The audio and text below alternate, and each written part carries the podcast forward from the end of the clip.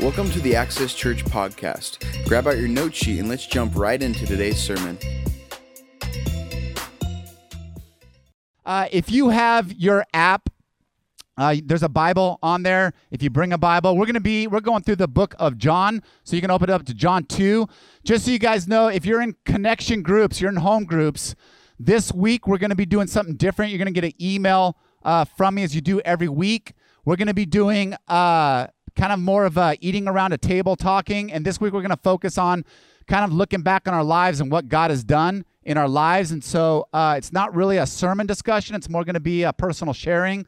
That'll all be in the email. So if you're in a connection group, just pay attention to that. And this week will be a little bit uh, different when it comes to our home groups. And as always, if you're looking to be part of a home group, talking with people, praying with people, um, discussing the Bible, those kind of things, no matter where you're at in your faith, there's room for anyone. And so you can sign up. You can let myself know. Laura Lee's running around here somewhere. You can let her know. There she is in the back there. So you can talk to one of us. We'll get you signed up for a connection group, or you can go online. Before we get started here, Jose, uh, one of our elders, and uh, and also just know that this guy does a lot of work behind the scenes, keeping making sure that our books are running well. We know where every dollar is going. We want to be responsible with everything that you give.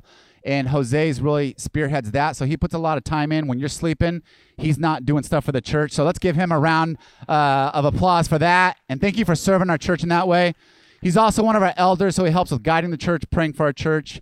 And so uh, he's just going to kick us off uh, this morning and then uh, kind of pray for the rest of our service. So, Jose, I'll have you come on.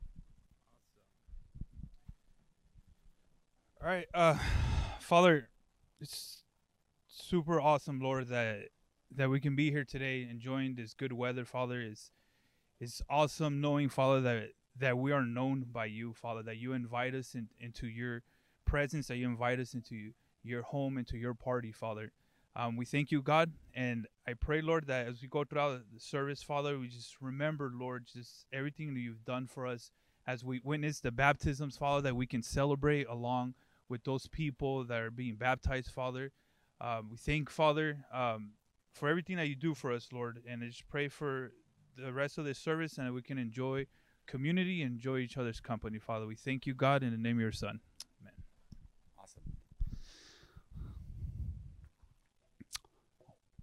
One of my favorite quotes is this um, Where we end is where God begins. Kind of a weird quote. Where we end is where God begins. When we're at the end of our ropes, is usually where we then grab onto the hand of God. The problem is, many of us feel safer on the rope than in the hand of God.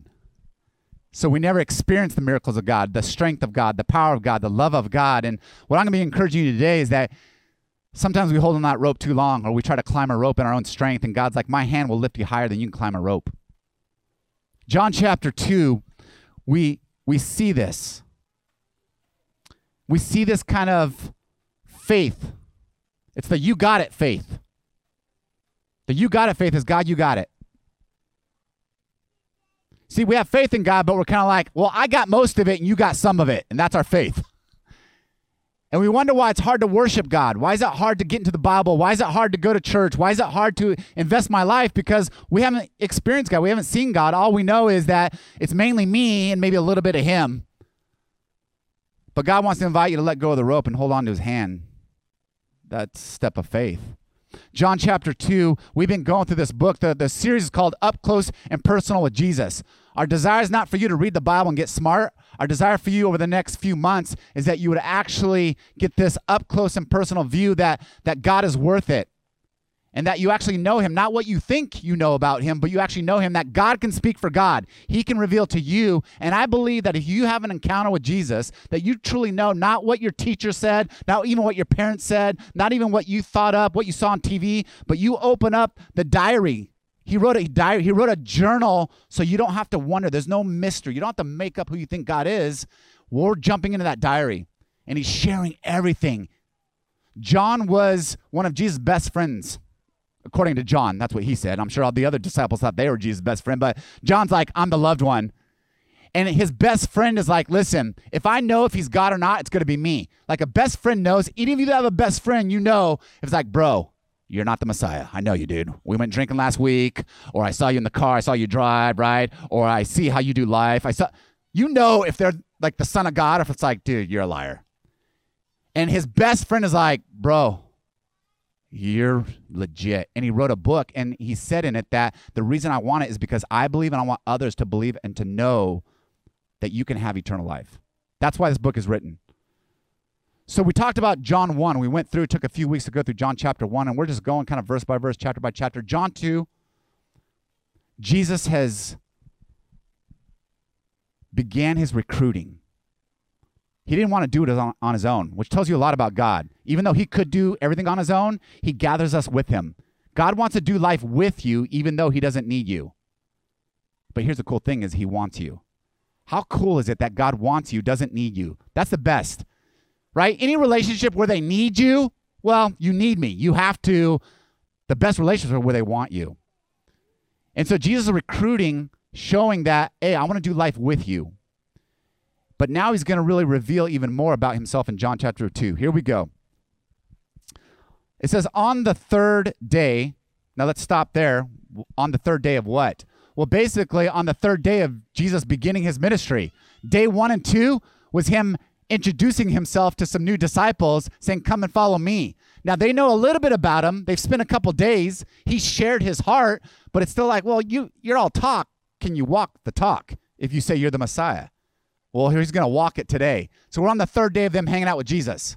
And here's what goes down. On the third day, a wedding took place at Cana in Galilee. That's the northern part of Israel. Jesus' mother was there, and Jesus and his disciples had also been invited to the wedding. When the wine was gone, big deal, just so you know. In this culture, by the way, we think we know how to do weddings. Some of you are planning weddings right now, right? And your wedding's gonna go like four or five hours, and you're like, oh, that's a bomb. Like, we know how to party. Nope, Jewish people would say, you don't know how to party. You Gentiles, you're weak, right? Right? You have a glass of wine, you think you're partying it up. They go seven days. I know some of you like right now, you're like, I want to be Jewish so bad. I know. They're my people. I am. All right. You want to be like me. Seven days they party. Somewhere in these seven days, it's a big no no, by the way, a big no no to run out of wine. In this culture, you don't run out of wine. For our culture, our culture, it'd be like running out of food, right? We'd be like, we're out of here. This wedding sucks. Peace out. Good luck to you guys. We're out, right? When the food runs out, everybody leaves, right? Same thing with the wine. Big no no. So it says that when the wine was gone, Jesus' mother said to him, They have no more wine, just like a mom would.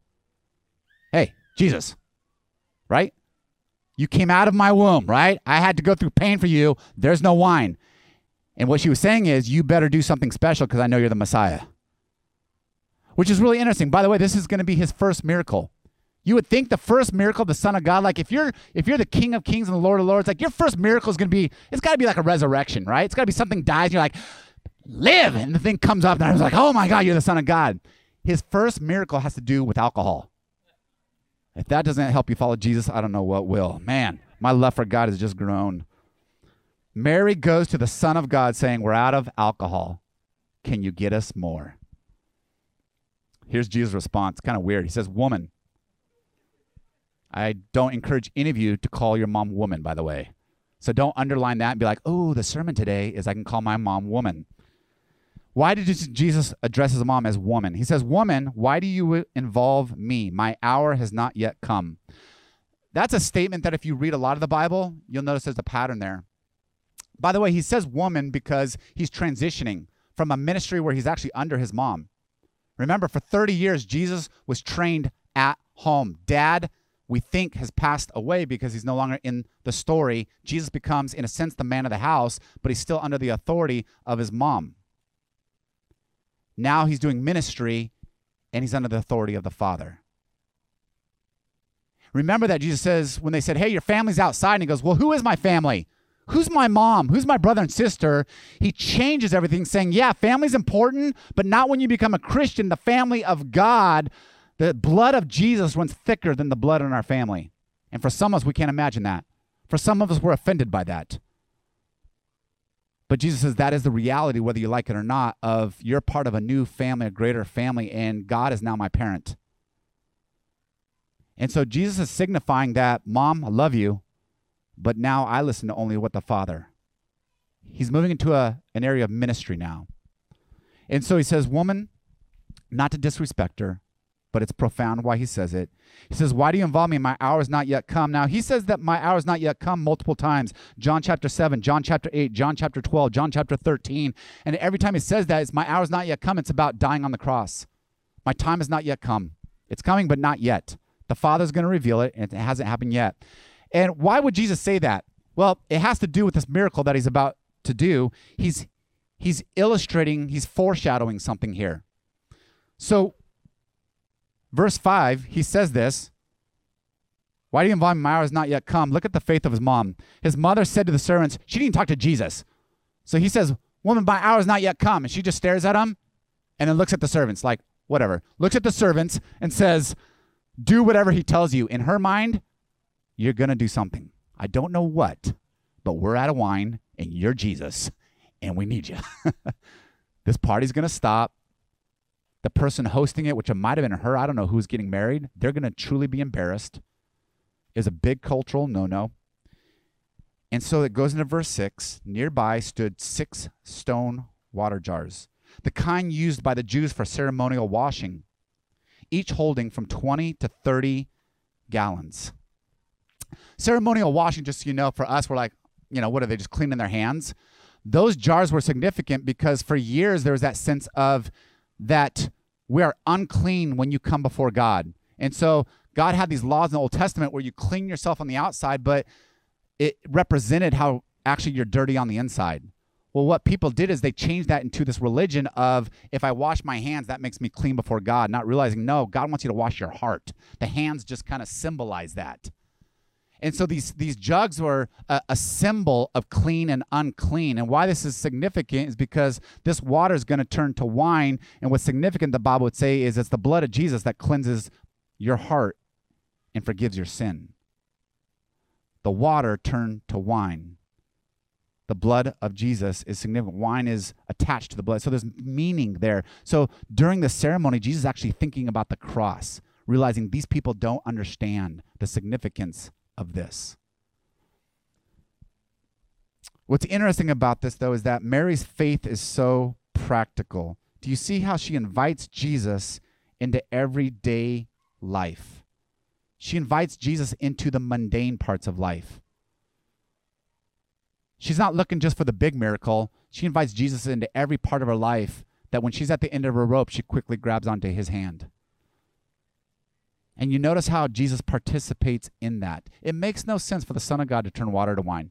It seems like there's bigger issues. Have you ever felt that way? Praying to God? There's got to be bigger issues that I'm bringing to Him. Maybe some of us are like, I'm not going to pray to God because these are insignificant. Like, there's wars going on, there's major things happening. God probably cares about that, but not my puny little life here in Temecula, Murrieta, and complaining about this or complaining about that. And what happens is you miss out on a part of God of, nope, He actually likes that that God likes the mundane and that he wants to intervene in, the mundane.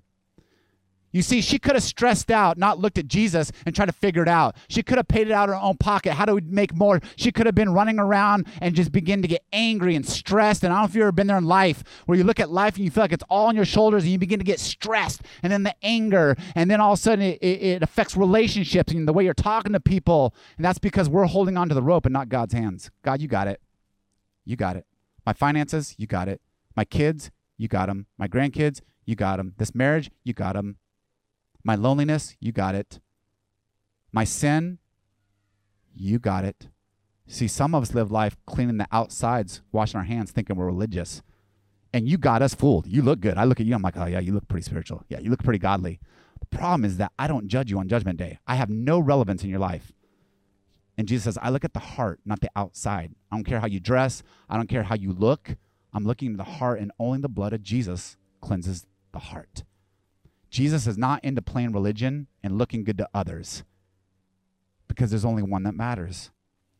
But I love how Mary is so practical with her faith. She brings them into this everyday stress of life. Now, here's why this is powerful. You got to remember the disciples have known Jesus for two days and they're watching, like, what is going on? They're thinking they're following the Messiah. And at this point, they're thinking, we're following the person that's going to free us from Rome. They thought that the Son of God came to free the Jewish nation from Rome, who's being oppressed right now. They look at him as a king. They're looking for massive miracles, for major things, and we're talking about water and wine. What is this? Is this a joke? So the disciples are watching, and then Jesus says this in verse 7 Jesus said to the servants, All right, fill the jars with water. So they filled them to the brim. Then he told them, Now draw out and take to the master, take some to the master of the banquet. They did so, and the master of the banquet tested the water that had been turned into wine, and he did not realize where it had come from. And though the servants who had drawn the water, they knew. Then he called the bridegroom aside and said, Everyone brings out the choice wine first, and then the cheaper wine after the guests have had too much to drink. Little inside there, there. If any of you are planning a wedding, that's how they did it, right? They had the best ones when people got a little tips. They didn't know what they were drinking, bringing the cheap so we could save a little bit of money. Again, it's my Jewish people. It's how we do it. So they're saving a little bit of money, but they get this wine like, whoa, it's better. When Jesus does a miracle in your life, when you're at the end of your rope, he says, Hold on to my hand because I make it better. I've got wine for you. I've got stuff for you to drink that you can't even imagine. Let go of the rope. I got it. It's a I it's a he's got it faith. It's a he's got it faith. In fact, when you know that, you actually let go of the rope even earlier. Let go of that rope early because many of us we don't let go of the rope until things are bad until we've ruined the marriage, until we've ruined the job, until we've ruined the finances. You see, we make God the last option. He's like, You can do that. I'm humble enough to be the last option, but I got a life for you where if I'm the first option, you don't have to go through all that tragedy.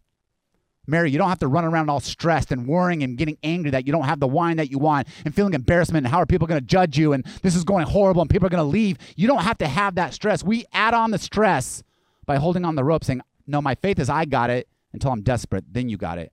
And God's like, you can do it that way. Or you can taste and see, as the scriptures say, that the Lord is good. Let go early. Give your life to me. Give every part of your life. Give the mundane parts. Give the little things. Give the way you speak, your language, the way you think, the way you prioritize, what you rejoice over. Give those to Jesus. Watch him change your heart. He's got something better for you.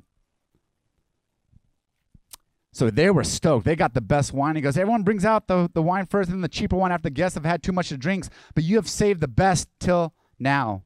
Verse 11, check this out. What Jesus did here in Cana of Galilee was the first of the signs through which he revealed his glory, and his disciples believed him.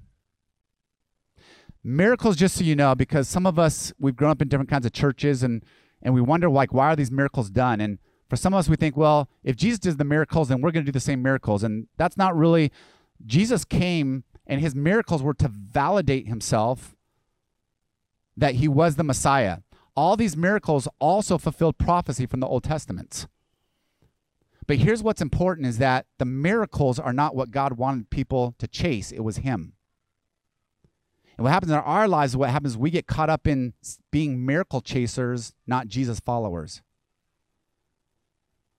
These miracles are not to be in awe of the miracles, they're just to validate that he is the Son of God. In fact, Jesus would later on say when he was going to heal someone and he was going to forgive the guy's sins, you know what they got mad about? They got mad about him wanting to heal. And he goes, That's not the big deal. Healing's that's that's nothing for me. You should be blown away that I actually forgive your sins. That's the greatest miracle. The greatest miracle God can do is not heal your physical ailment. Because you know why? If he does, you're still going to die. It's a short term fix.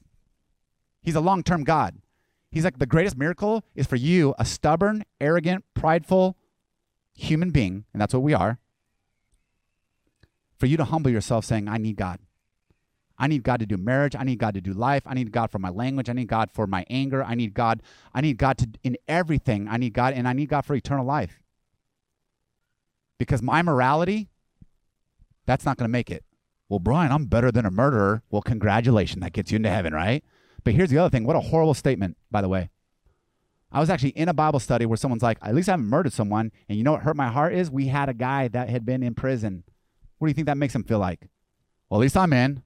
It's like, so you're saying this guy's not? And the problem with that statement is what you don't realize is no, the murders actually will be in there and the rapists. And the most vile of sins, if they realize that just like all of us, they are a sinner in need of a Savior before a holy God. And sometimes the person in prison gets it more than the person out of prison, and they're actually more free in prison than we are out of prison. That has nothing to do with the passage. That's a freebie because it's true. And this is why Jesus says, don't chase the miracles. Don't be a miracle chaser. You're chasing the wrong thing. Be a Jesus follower. And there's a difference between demanding a miracle from God to prove that He's God and demanding a miracle from God because He is God. You see, uh, Mary desired a miracle from God because she knew Him and she entrusted herself to Him. Some of us are like, well, God, if you don't follow through on this, then I don't believe you're good or I don't believe you're real. I've had people say, as far as like, why don't you follow God? Well, He let one of my kids die. So it's based off His miracles. If He does enough miracles, then you're real and you're good. But if He doesn't follow through, it's like, wow. And that's why Jesus said in Matthew, He says, Wicked is the generation that demands a sign to prove that I'm the Son of God. Not that we don't want miracles, but we're not miracle chasers. We're Jesus followers. And when you follow Jesus, the miracles just come. Why? Because you desire the supernatural to be part of the natural life. You desire for Him that when I'm lonely, saying, God, I can't find the right friends. I can't find the right spouse. I can't find a godly husband. I can't find a godly wife. That instead of just being desperate at some point and saying, you know what, I'm just going to settle. No, I'm holding on to the hand of God, not the rope of life. Because the miracle will come, even when I don't see them there. Or the greatest miracle I remember there was a woman when I was a youth pastor. The greatest miracle was she was holding on the hand of God, waiting for that miracle of a man. And she goes, What God realized it, uh, showed me is the greatest miracle is for me to be single. She was our best youth leader for over 10 years that I was there. Why? She didn't have the distraction of a spouse.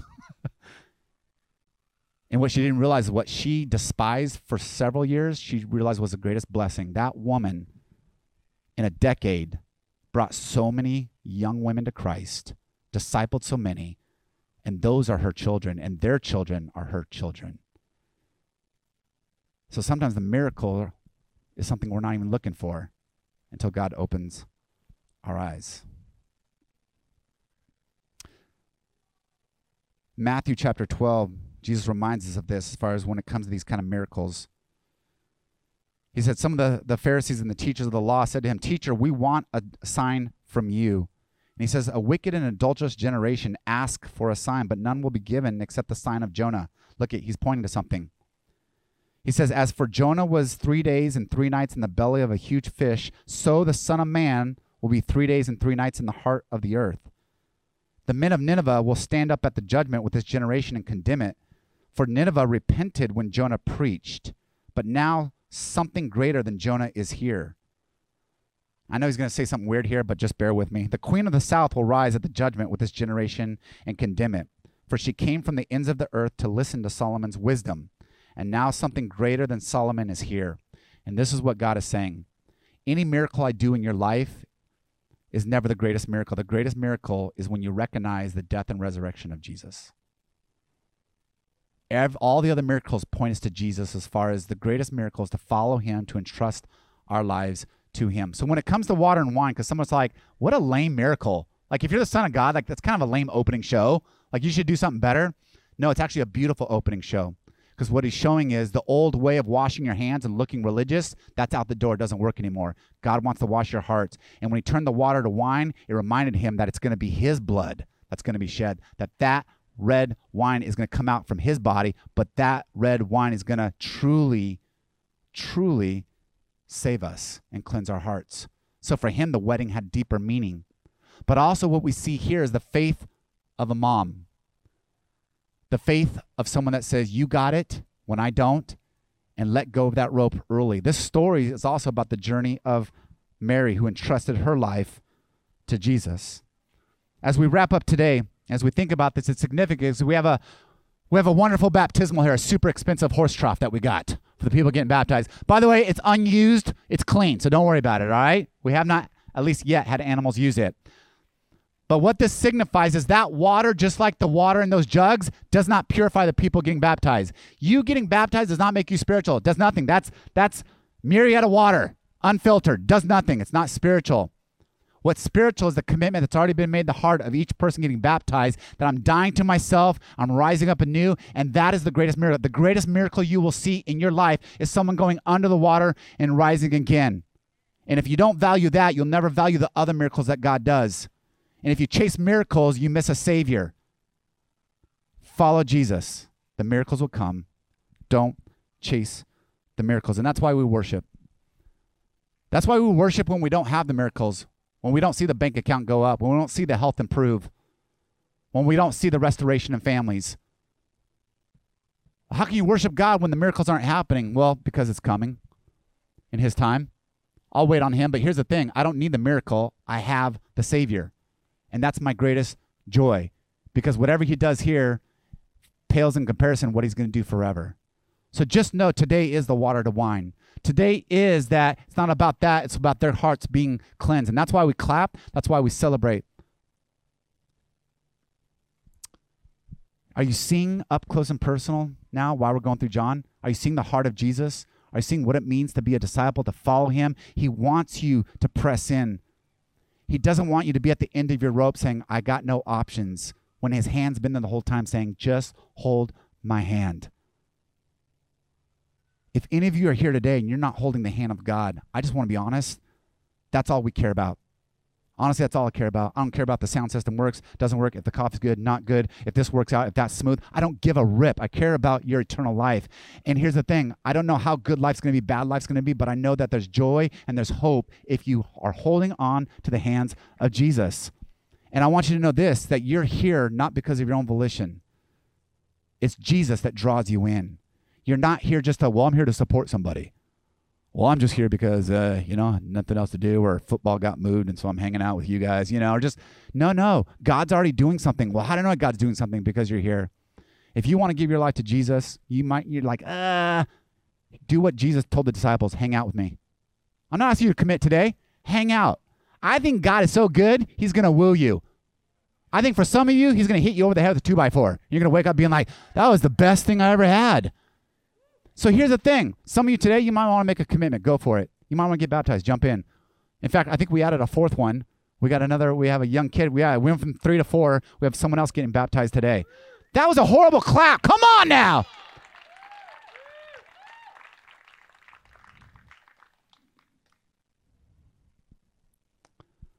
Hang out with us. Jesus says, Follow me. If you do it long enough, you'll see and you'll trust me. We're going to take some time now. I just want you to reflect because sometimes when I speak, I, it's fast and it's like drinking from a fire hose. So I can tell you guys are like, dude, you just kind of just like all over me, right? So I'm just going to let you think because here's the thing I want God to speak to you, not me. So we're going to sing. You might want to sing. You might want to reflect. You might, hey, we have communion over there. I just want to encourage you, please honor God. That's really special to Him. Jesus says, only take communion if my blood has purified your heart. I'm not saying that you, that you have no sin. What I'm saying is you recognize you are a sinner, but you have a Savior. You're holding on the hand of God. If some of you today are like, I want to make that commitment, but how do I know? Like, do I get the chills? Do I cry? Do I do all kinds of crazy things? Like, how do I know if I'm following Jesus? He says it's a decision. So if you're today making a decision to follow Jesus, you go take communion. Oh, Brian, I'm not worthy though. I'm horrible. Yeah, I know. That's why he died on the cross. If we were pretty good people, he wouldn't have died on the cross. He would have been like, you know, I'll just, you're good. But he had to go to the cross because we're pretty bad. So you're like, I don't deserve it. Yeah, welcome. We all don't deserve it. That's why we have it. And that's what causes us to worship. Thank you for listening to today's podcast. For more information or to get in contact with our pastoral staff, please go to go to accesschurch.com.